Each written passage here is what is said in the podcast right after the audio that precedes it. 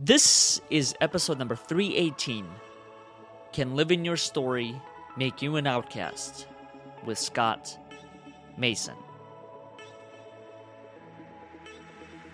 Welcome.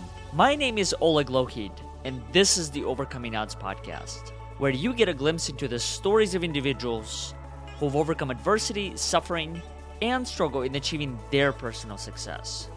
This podcast was built by you and for you to help you overcome adversity, suffering, and struggle in achieving your fullest potential.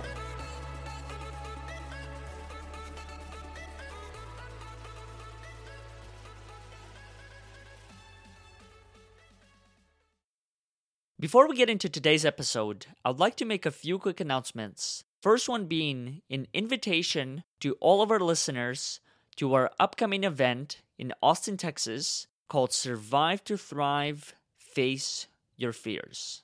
What this is, if this is your first time hearing about it, is a three day experience starting at September 23rd, where you'll get a chance to hear stories from speakers from all over the world, as well as be a part of breakout sessions that are intended to help you identify the origins of your fears and transform them into strengths. If you'd like to know more details regarding this upcoming experience, please visit our website at overcomingodds.today, where you'll be able to find the latest details. The second announcement that I wanted to make is in regard to our work, and that is if our work has had any form of impact in your life, please consider supporting our cause by either making a contribution through our website at overcomingodds.today or leaving us a review on iTunes, Facebook, or Google so more people can find these inspiring and courageous conversations.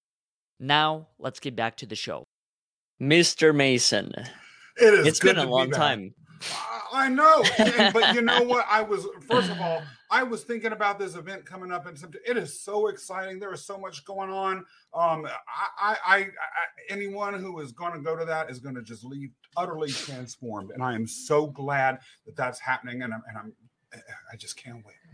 Yeah, I'm the same way, and I've realized this, and I don't know what how it is for you, but I, I've realized that all of us have our fears Yeah, I- at I think every given moment, and I Oh, think yeah. the only way that I've been able to identify the fears is actually through something that Casey had shared with us or with me a little while ago, and that's the only way to do it is to shine a light on them and to Mm-hmm. So true. understand what are those fears. It's like trying to solve a problem without knowing what the problem is. I, I don't think it's possible. And I'm going to be really candid with you about this and keep Mm. it real. Uh, you know, there is a part of me every time I come on this show hmm or anything else that you in particular host, there's a little bit of fear because I know that you dive deep. I know that you don't settle for easy answers. I know that your questions require reflection. And there is always that fear when I step into it. Will he ask something that I can't answer? Will Mm. I sound foolish when I give that answer? Will I give a wrong answer? Going back Mhm. to the theme of this episode, will I give an answer that will turn me into an outcast because as you said at the top of the hour these things are being preserved and and they are part of your legacy Mhm. and by me being on them i'm stepping into your legacy and being a part of it but i'm also putting myself out there as potentially um, saying something that my fears ultimately end up uh, looking back uh, you know having been justified yeah. by Well, that brings up a really very interesting question, at least for me. And once again, there's no right, there's no wrong answer. They're just whatever answer, right? Based on the, based on the current perspectives to yeah hopefully ease the pre- ease the pressure of it Uh, all. uh, i don't know i'm quaking but but I'm curious, just based on your experience and what you've been through so far, do you feel like an outcast considering the path that you're taking, which is not maybe a drastically different path, but it's for sure a different path compared to most. You and I similar have similar paths in life, and I'm I'm Yeah. curious to hear from you. Do you feel like an outcast in having chosen this path? due to the nature of my personality. My suspicion is Mhm. that very few people would outright to my face shun me because Mm. of my professional choices. However, that doesn't mean that they are not judging inside. I have seen the nature of many of my relationships change. I have seen people that I thought were close to me or that would be there with me no matter what, or that I thought would support me, not be there. I have been dropped. And in some cases, I've tried to keep in touch with those people, or I've said, oh, let's get together, or whatever. And they've made it clear that they're not interested or that they are not supporting what I'm doing. There have been other situations in which I've spoken to people and they just have failed to comprehend what I'm doing. You get sort of a slack jawed look, or you'll just get no response and they just move on because it's something that's not relatable to them. I do think that humans are, as an evolutionary matter, part of the reason why we have succeeded as a species is because of our social nature. And part of a social nature is being able to identify what's a threat and what's not, what is potentially contaminating a group from a biological perspective or from a social perspective, and then moving to discern that contaminant from the purity of the larger group uh, so that that group's purity and success could be maintained. And so it is a certain part of human nature to pull away from that which they are unfamiliar with or which they view in whatever way as risky. Uh, and because we are doing something that involves risk that is different than the majority of people do and that is charting a course that's non-traditional Yes. I'll also add just very briefly sometimes I suspect that some of the turnaway that I've experienced is because also in stepping into a life that is really based on a sense of mission, purpose, and doing what I'm meant to do as opposed to what society says that I should do and what society says you should do, Oleg, or anyone similarly situated to us, we're going to also trigger fear within others. And sometimes when we have fear, rather than address that, it's easier to project that onto the other person and ostracize it or remove it from your Yeah. from your metaphorical sight. You know, one thing that I've learned through my journey in regard to this concept outcast is having chosen a different path, similar path to yours, as mm-hmm. well as I'm sure many other people in this in this lifetime, is that part of feeling like an outcast, there's a great level of fear associated with it. Yes. And I, and I don't know if that's a fear on a daily basis that we as people encounter, the the ones that do choose a different path. And if so, how do we kind of make peace with it? How do we transform it? That's what I've always been curious by people who are entrepreneurs or choose to go out on their own for in whatever uh, field. That is not perceived the common path. Most people, and it's not to say one path is better than the other. It's just Yeah. you know, it's just the reality of life. Yeah. And I've been wondering and curious, how do people process that? How do people process that fear? Like, do you experience that fear? Do you, do you still experience that fear? Haven't been in this role for however long that you've been? Absolutely. And it's actually something that I've been thinking about lately. When you choose to become not only an entrepreneur and follow a path that the overwhelming majority of people in your society choose not to follow, because entrepreneurs are a small minority, relatively speaking, of the larger workforce in the, you know, at least in the United States and probably in the world. Not only are we choosing to pursue that, but we're choosing to pursue a minority position within entrepreneurship. Yeah. And we're choosing a type of entrepreneurship, speaking, podcasting, uh, content creation, all of which puts us in the public eye if we have any success at all. Honestly, even if we fail, we're in the public eye. It just might be that the, the, the size of that public eye is a little bit Yeah. smaller. Mm, But if we succeed, we will be in the public eye. And so our failures or our the days when we make fools of ourselves or the things the days we are controversial or looking really raggedy or walk onto screen and have a booger hanging out of our nose all of those are amplified to a very very dramatic extent. I see you wiping your nose hey we gotta watch out after the parents. I know. Oh, there's a reason why certain things are brought to your awareness. No wait, what is that big red thing hanging between our teeth? I, I don't know but in any event, there is fear associated with that because people view you as strange or they're going to view you as separate from them because they know that they're not doing that. Now, how does that relate to the fear of living in and stepping into our lifestyle and how do you how do we deal with it? I've been thinking a lot lately about the fact that i'm just going to and this has been a, a recent revelation on my part like which is that i'm actually going to lean into it going to lean into it. The very things that make us want to be who and what we are in this respect are things that um, are, are related to the things that make us believe that we're capable of standing out in order to succeed. And so part of me has been blunt inside about this recently. I can't have it both ways. I can't want to stand out and at the same time be afraid of standing out maybe that fear or maybe that insecurity or maybe whatever else that is can be something that ultimately drives me but i'm going to lean into it going to lean into everything that comes with it and enjoy it too and then um, see what happens and accept that i don't know what's going to happen mm-hmm. and it may mm-hmm. lead to another adventure it mm-hmm. may lead to me failing spectacularly and publicly.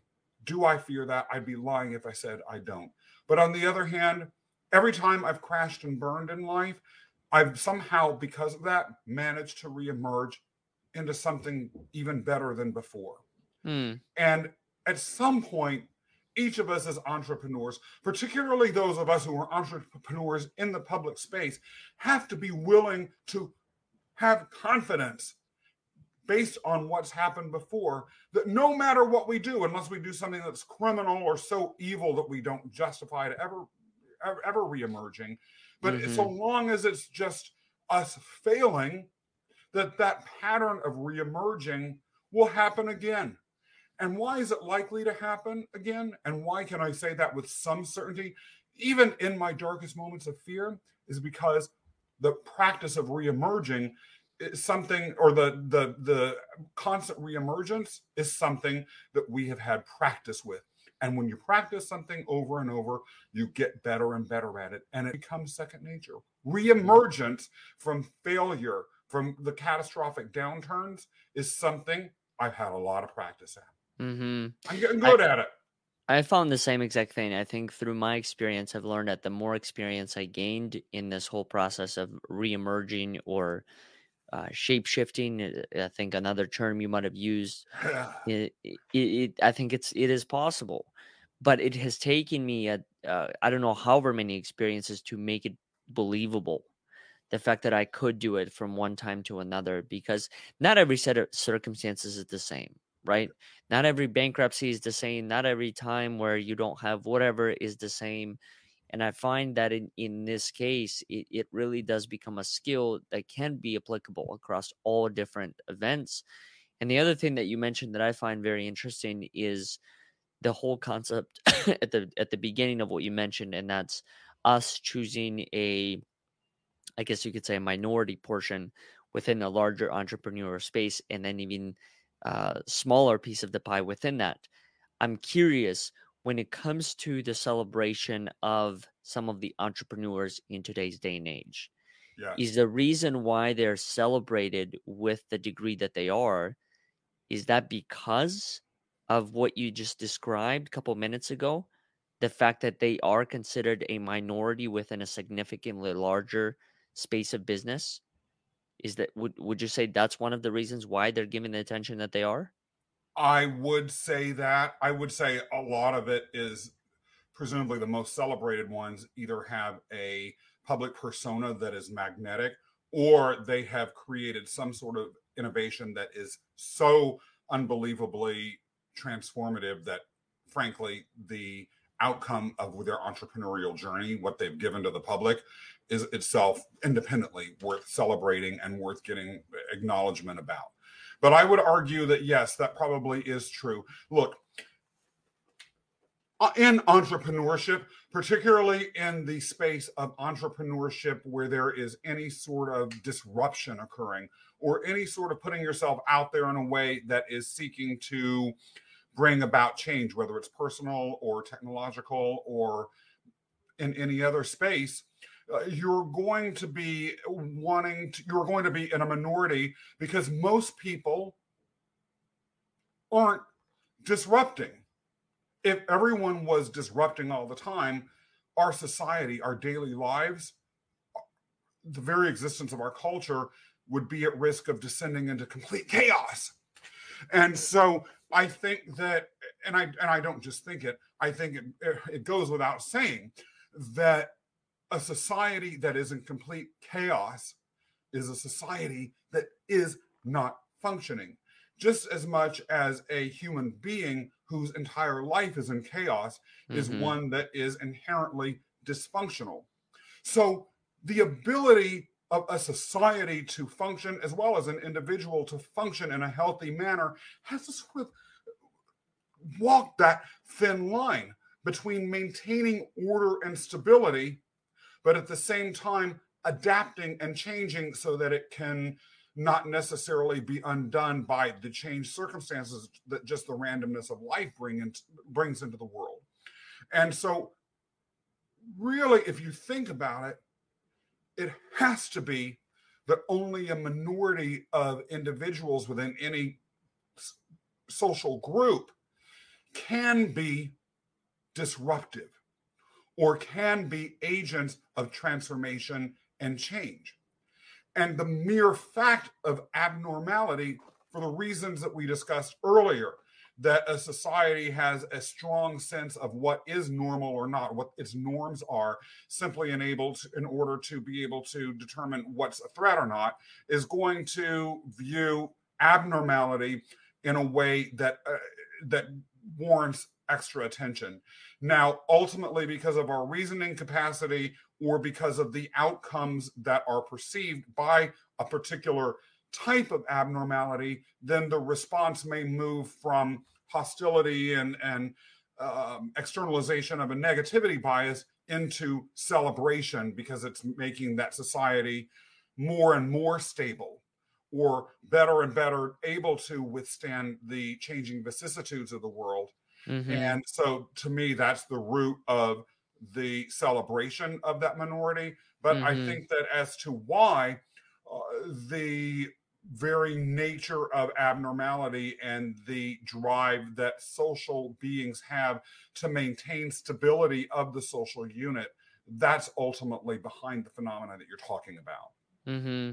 yeah i've always been curious about this why certain roles are more celebrated than others because mean, clearly there are accomplishment accomplishments taking place every single day across probably numerous careers, and yet it's only these handful careers that are given the attention that they are whenever a certain level of success is reached. And I've always tried to understand like where why does that happen the way it is, and and I mean I think there are probably plenty of other factors that we're not even listing here. I think there's probably some sort of um, correlation between success and money, right? When you hear someone make a public sale or whatever it is, that's celebrated because it's uncommon. Maybe that's another yeah. factor, is because it's an uncommon thing. So therefore, it's celebrated in a way that we don't even know or we can't expect it because no one really knew this was going to happen to begin with. One other factor that's out there, and I love the fact that you consistently frame your questions in terms of I don't understand mm-hmm. or I've never understood. Because what you're doing there, this is one of your many great gifts, Oleg, is acknowledging the intellectual limitation within. And these intellectual limitations are things that we all have. Just many of us are reluctant to acknowledge them. Why am I harping on that particular point? Because one of the biases that it's conceivable that people walking into our space have is the bias towards assuming that others actually want what we want. Yes. Yes. Or, right. We both are driven by mission. And being driven by mission means that, from our perspective, considering our skill sets, we have a desire to be in the public eye so that our mission, so that our message can be projected in the world, and so that what we, as the avatars of that mission, can do, change can actually occur.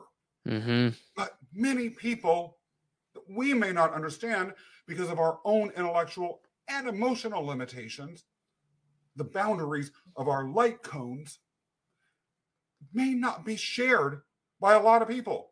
A lot of people may feel like they have no message, or they have no desire to have a message, or that having a message is itself strange or weird.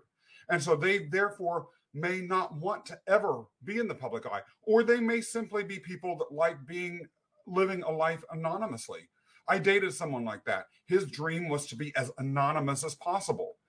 And that is a space then where you're not going to get celebrated because generally public celebration and tribute does not go to individuals who do things that are completely ordinary or that are completely outside of any desire to be acknowledged. Because once you are getting that acknowledgement, you're stepping out of anonymity. Do you think the celebration is a necessary component, or not necessary component, but do you think it is a critical component of a human experience to be celebrated and to celebrate others? Or is that something that we just may make up in our minds?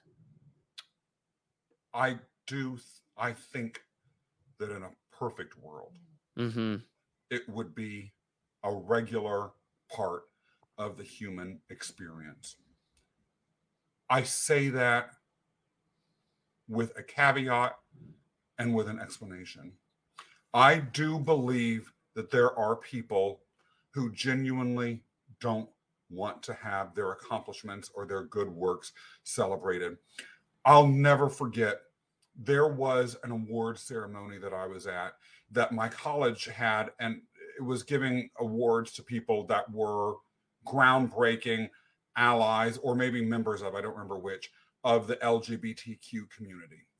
And there was a professor of that college who got that award. And I, based on his reaction, he did not know he was getting that award. Or if he did know, he was not comfortable with the public acknowledgement of it. He, when he got up and got the award, I'll never forget it. He was plainly annoyed that he had to go up there and walk that little area up to the podium to take that award and get mm-hmm. publicly acknowledged. And then he raced and sat down back in his safe little seat as quickly as he could. I thought, by the way, it was one of the most endearing things that I'd ever seen. He clearly, it just just that lack of ego and that uh, that I, I know I did these things, but I just did them because they were right, which is what I remember him saying. Really, really affected me. Um, so I I think that uh, when I say it should be a part of the human experience, I caveat that with it should be insofar as someone actually wants to get it.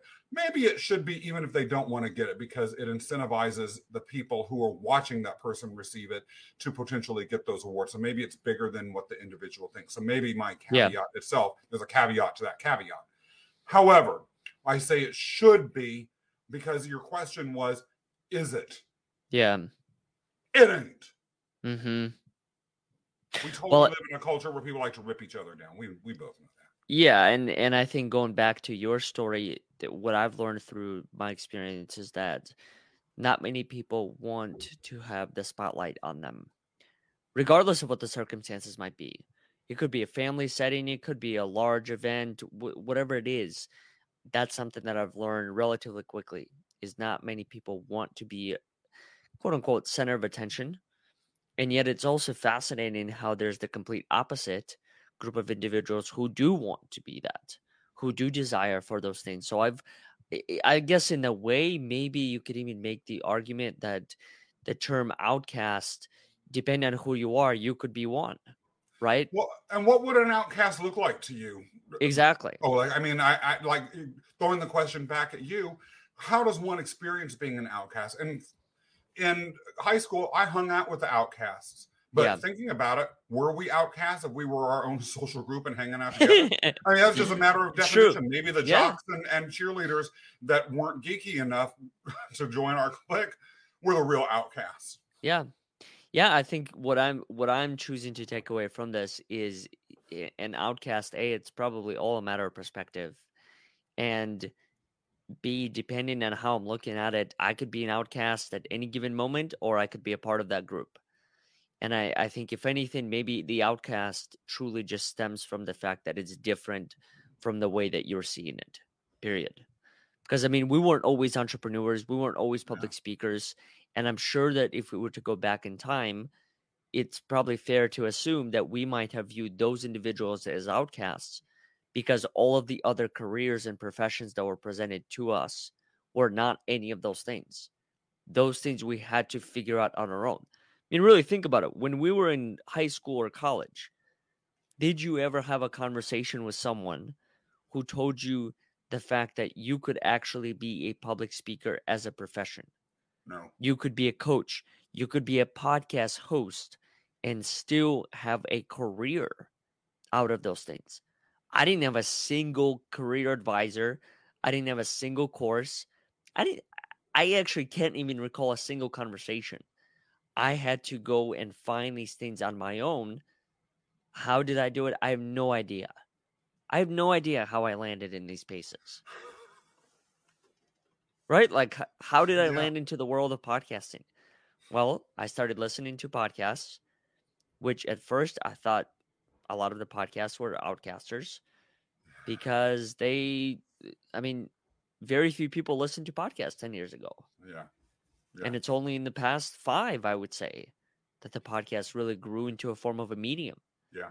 So now more people listen to it, and now I think it's become more acceptable as a a medium, something that we accept in today's day and age, and something that we actually, I think, to a degree, probably acknowledge as a possible career. Although I don't think it's still fully there. I think when at when mo- at least when most people ask me or whoever else, can you actually make a living from this? Of course. You have plenty of people that do it. Yes. Joe Rogan, Tim Ferriss, Lewis Howes, yep. Tony Robbins, whoever. Yep. Because of the platforms that they've built. So the fact that I think a lot of people still still don't understand it, and maybe that goes back to the point that we made earlier. Air probably starts with individual understanding. And then from there, once it becomes a more acceptable term in the society, that's where I think the term outcast transforms into something else. If podcasting and speaking though became something that everyone did, would that yeah. be something that you still would want to do? That's a good question. I think so. I, I think so to a degree. I mean, I, it, this actually does add me fuel to my day. This gives me tremendous meaning and purpose. So I don't think I do many things just to go against the grain because I do believe that in certain situations there is a reason why majority of people do it, right? There is a reason why I remember a friend of mine pointing this out to me brilliantly. We are going on a hike in I think it was Ecuador and we were hiking along this path and he had told me this story. He said, "Think about it this way.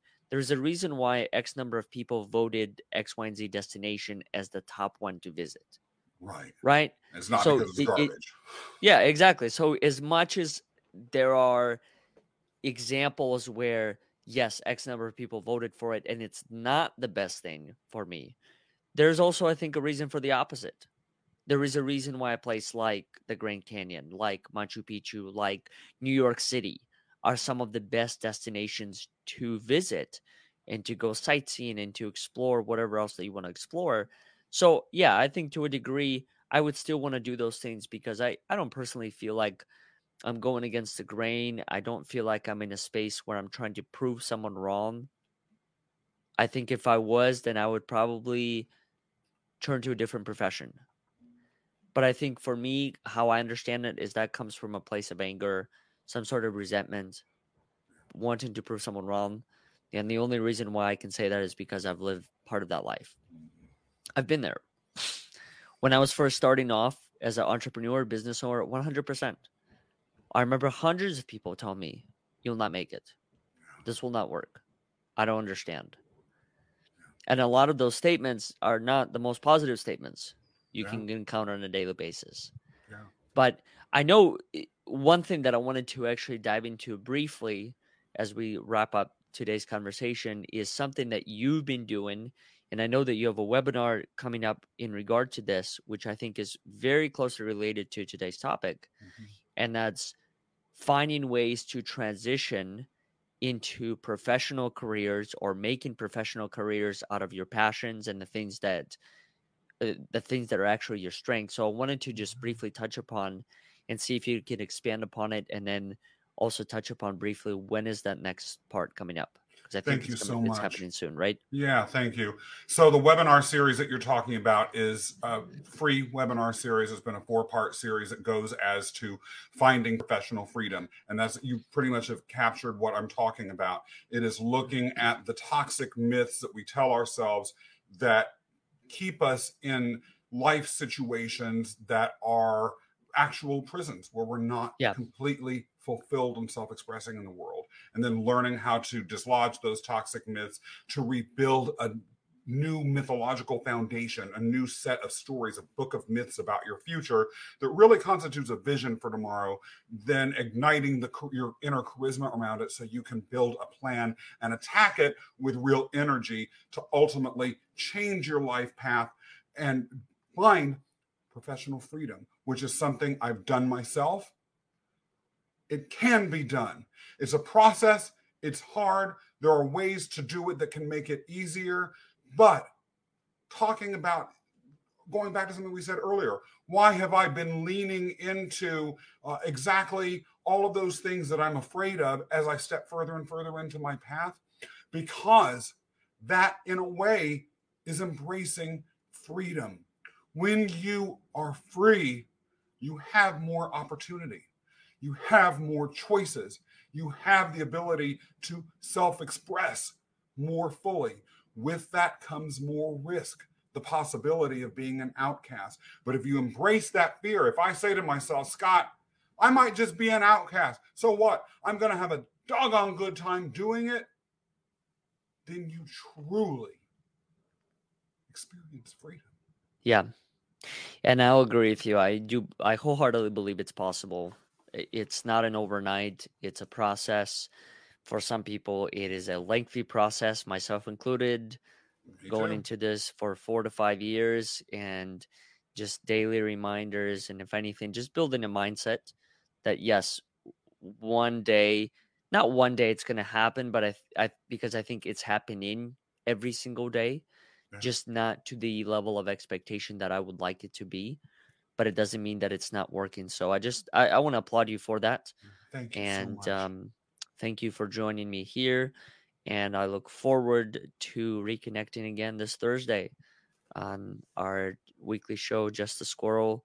Looking for not trying to get out of this rut. Great conversations.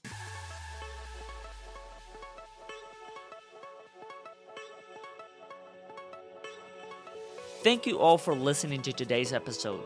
I hope you enjoyed it as much as we did. If you haven't done so already, please consider subscribing to our future episodes so you can receive all of the latest content.